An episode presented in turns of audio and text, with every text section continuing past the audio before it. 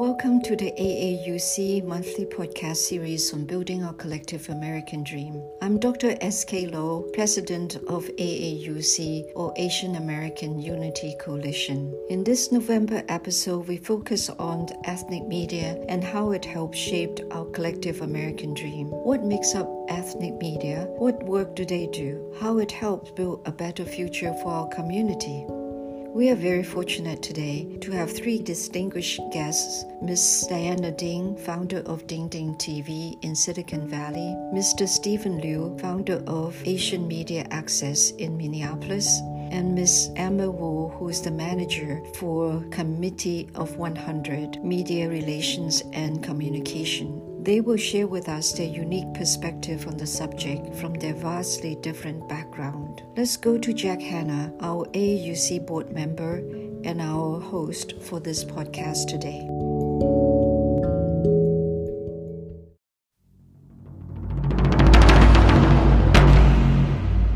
Welcome, everyone, to AAUC's podcast series, Building Our Collective American Dream. I'm Jack Hanna, and I'll be your host for today's episode, the topic of which is leveraging media for Asian Americans and the practical ways to fairly portray and find solutions for all Asian Americans through media. We welcome today three very impressive, prestigious guests First, we have from California's Silicon Valley, Diana Ding, founder and owner of Ding Ding TV, which has existed for over a decade and who has been involved with media for almost 25 years. Second, we have Stephen Liu, who joins us from Minnesota, where he and his wife Angie founded almost 30 years ago an ethnic media company, Asian Media Access, that continues to successfully develop teaching concepts and aid various Asian communities by providing them with the media tools to give each of them a voice in telling their own specific stories. Last but not least, we have Emma Wu, who currently is a staff person with the Committee of 100 100 and previously was a correspondent for China TV for several years. We are very honored to have she, Stephen, and Diana as our guests today. First, I would like to discuss with each of you some questions regarding your previous history and involvement in ethnic media, then go to general questions for give and take.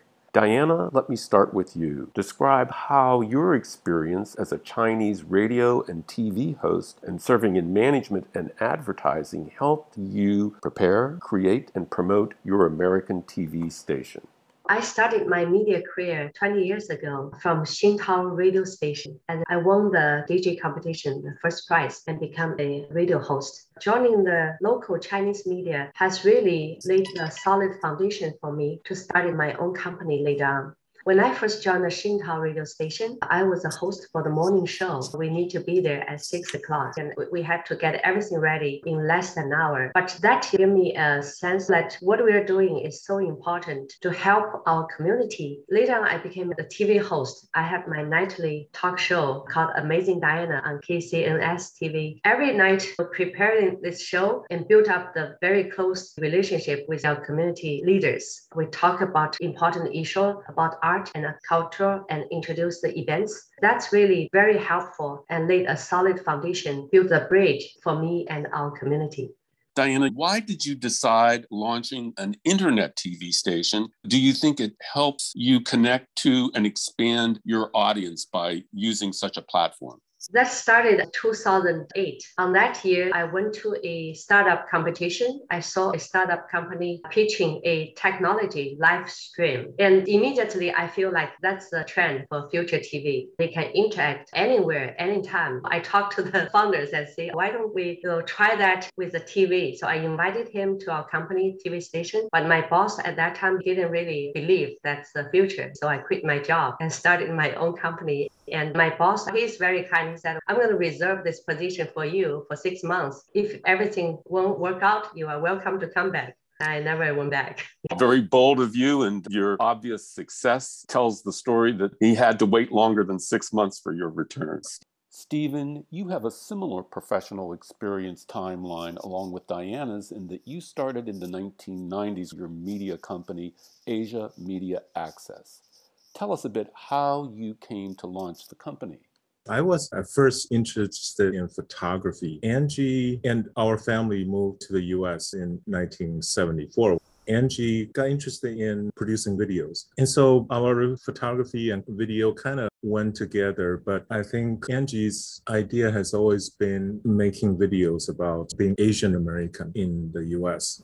First, uh, it was just about having community access show, and that was produced on a monthly basis. So it was pretty much traditional media at that time. Streaming video was like postage size on a monitor. From there, we wanted to do more than just producing our own show, but also to have and teach access to immigrants that can then tell their own stories and, and write their own stories. So Rice, the reaching immigrants with care and, and education came from that. And at first in the 90s, it was about getting the new Southeast Asian immigrants, mostly the Hmong boys off the street, because at that time, the Hmong gang was quite an issue in St. Paul. St. Paul at that time even had a Hmong gang task force, and they were experiencing what the Black Americans have always experienced with the police. So for us, it was to just get them off the street and teach them something useful and hopefully channel their creativity to a more useful venue that they can even learn to tell their own stories. Currently, with Rice has evolved to knowing about healing that transgenerational trauma. We need to reclaim our own culture to start that healing process. We're training the next generation about looking into their own heritage, culture, and their own languages and using media as a tool to develop materials and products for their own communities. What role do you see media technology having in promoting the arts and culture of ethnic communities? It's definitely teaching them just technical skills. The media technology is to help them to have a tool to produce their own stories and have a venue like YouTube or Vimeo or other spaces right now that they can put their stories out there into the communities. The Hmong community is the largest here in Minnesota. And for us, we do have a lot of connection with the Hmong community. Both Angie and I came from Taiwan, but our connection with the Hmong community is definitely deeper because there just aren't that many Taiwanese here in, in Minnesota. So we're also not just doing media, we're also doing performing arts. Dance is another venue for them to go in and K-pop is big with the Hmong community, teens it's not just about providing with these tools, it's also providing uh, a different way of looking at how to embrace their culture because it's always been the mainstream point of view, especially what we see on broadcast TV, that we were told about what our culture roles are in the US instead of us defining it based on what we call the bicultural healthy living concept that we have developed in the last five, six years. And that is about looking back to their own culture, has a base in their own culture as an understanding where we are in this larger society. And so looking at that way to be able to develop these messages and stories and say, what are we as Asian Americans? Emma, again, welcome. How has your experience affected your ideas about how to communicate with an American audience? And how does that help you in your role as an advocate for the Committee of 100? I am a first generation Chinese immigrant and I have worked as an international journalist, a TV producer, a multi sector communications and marketing manager. I was educated both in China and the US, have worked in Beijing, Washington, D.C., and New York. Currently, I'm working for Committee of 100, a nonprofit US leadership organization with the dual missions of promoting the full participation of Chinese Americans in all aspects of American life and constructive relations between the US and Greater China. My responsibilities here is to manage the media relations and the communication issues. Back to your question about my ideas on how to communicate with an American audience in my different roles as a communication manager for corporate and NGOs. My personal career track has been changing and relevantly shifted. 10 years ago, I was a foreign journalist for China Central TV based in Washington, D.C.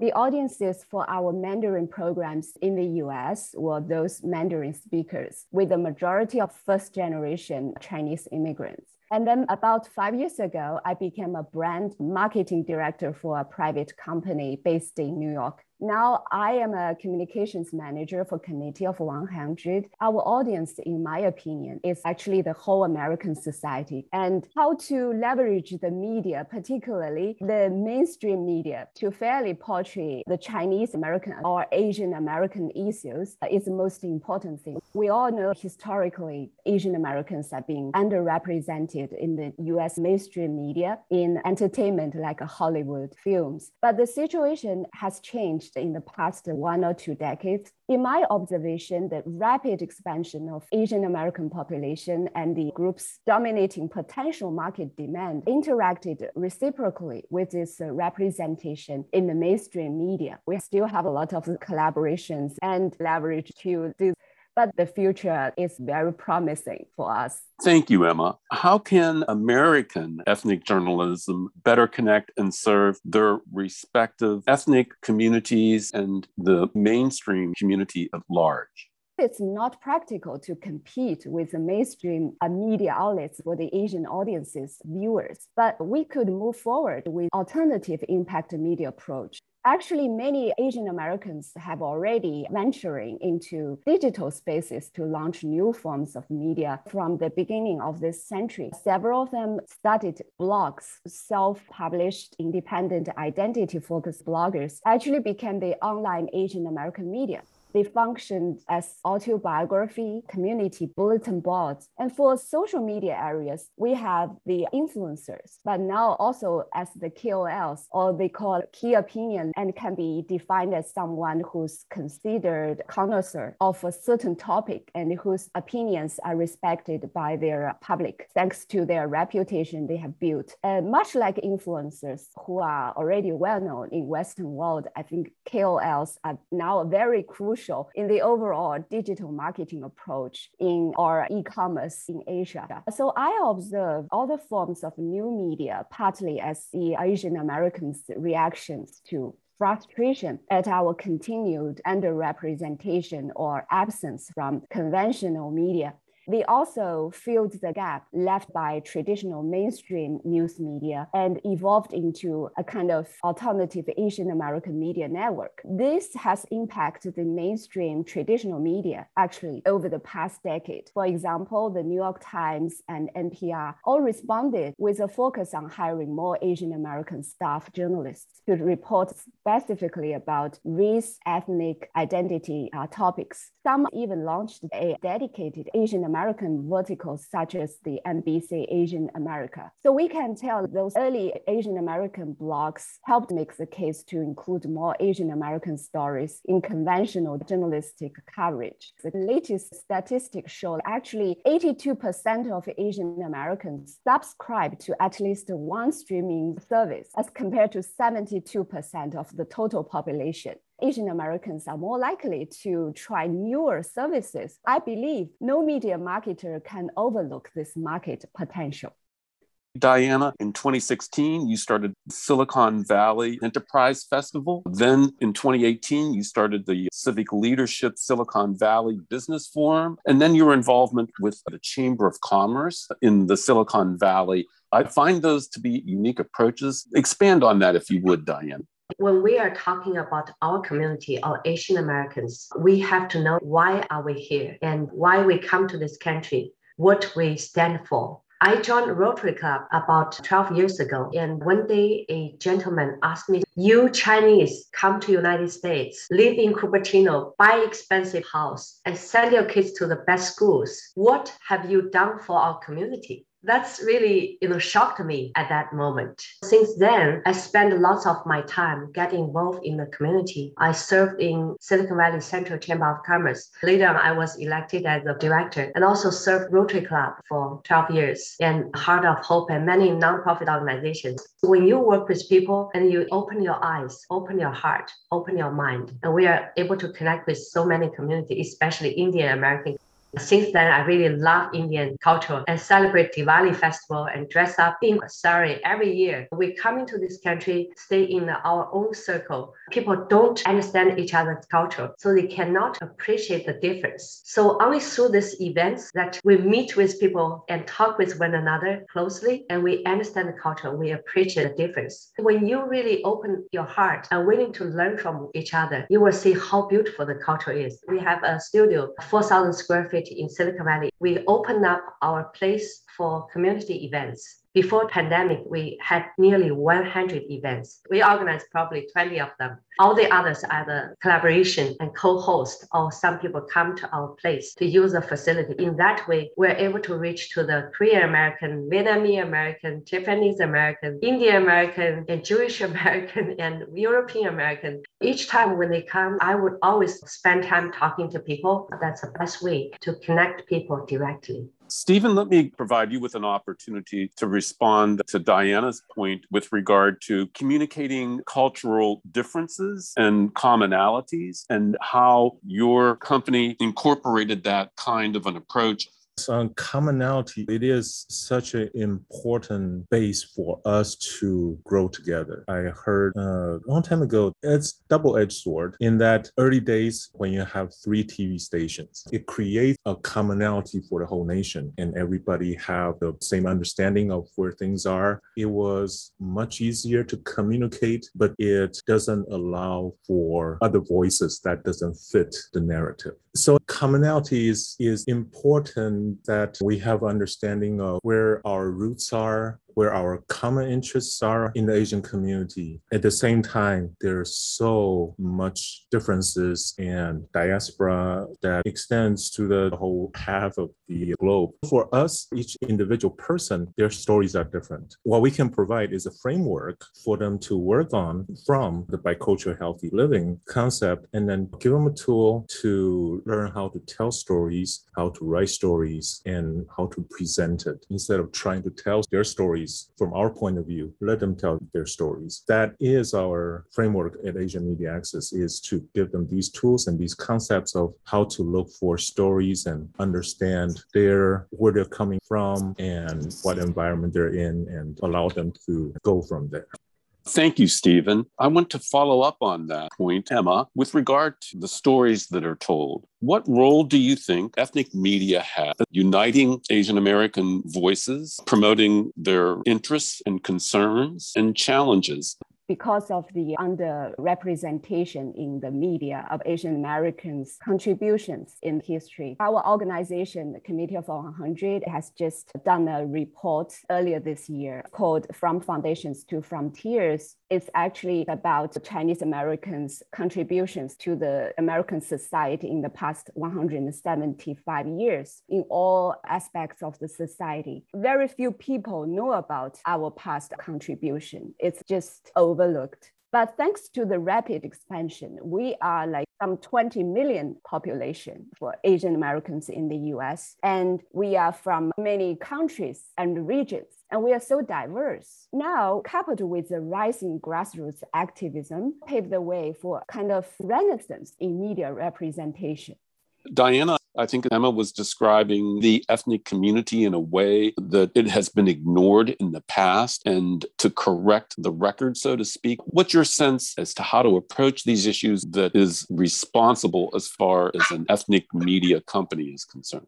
Some of the social tools are really helpful. For example, we organized Stop Asian Hate Crime event end of March. We were able to attract over 800 people. They show up all over, and we even got a CNN host coming to our show, and she was willing to work with us. You start something, you be the leader to stand up and speak out. Some people will follow. As long as you have the heart, willing to contribute, willing to serve, willing to help, you will build up the connection. So I would say that we we're here, we're willing to help, we're willing to serve, we're willing to work with all of you. Thank you. Thank you, Jack, for your in depth interview with our three distinguished guests Ms. Diana Ding, founder of Ding Ding TV, Stephen Liu, founder of Asian Media Access, and Miss Emma Wu, Media Relations and Communication Manager of C100. Thank you all for a very interesting conversation. Even though our guests work with media in a very different manner, we learn a lot about the roles of our ethnic media and how it can impact our AAPI community, the perception of ourselves, and how to change the media narratives regarding our AAPI community. My main takeaways are ethnic media can reach out to our local communities in providing services, venues, and even technical know hows to redefine ourselves as Asian Americans embracing two or more cultures. Asian Americans have filled the voids left by major media and can become key opinion leaders or influencers. Together with being the major subscriber to many media outlets, the main media are now paying attention to Asian American issues and establishing more Asian American channels catered to the Asian American communities. Therefore, the future is bright for Asian Americans in changing the negative narratives in our society. The AAUC podcast is supported by our active organization and individual lifetime members. For more information about AAUC, please go to our website at asamunitycoalition.org. Thank you for listening on our AUC podcast on building our collective American dream. Please subscribe and comment on our podcast and tune in to our next podcast on the last Sunday of December at 8 p.m. Eastern Time. The topic will be a continuation of our ethnic media with our guest speaker Rafi Kapoor, the founder and CEO of DRTV, America's first South Asian broadcast television network you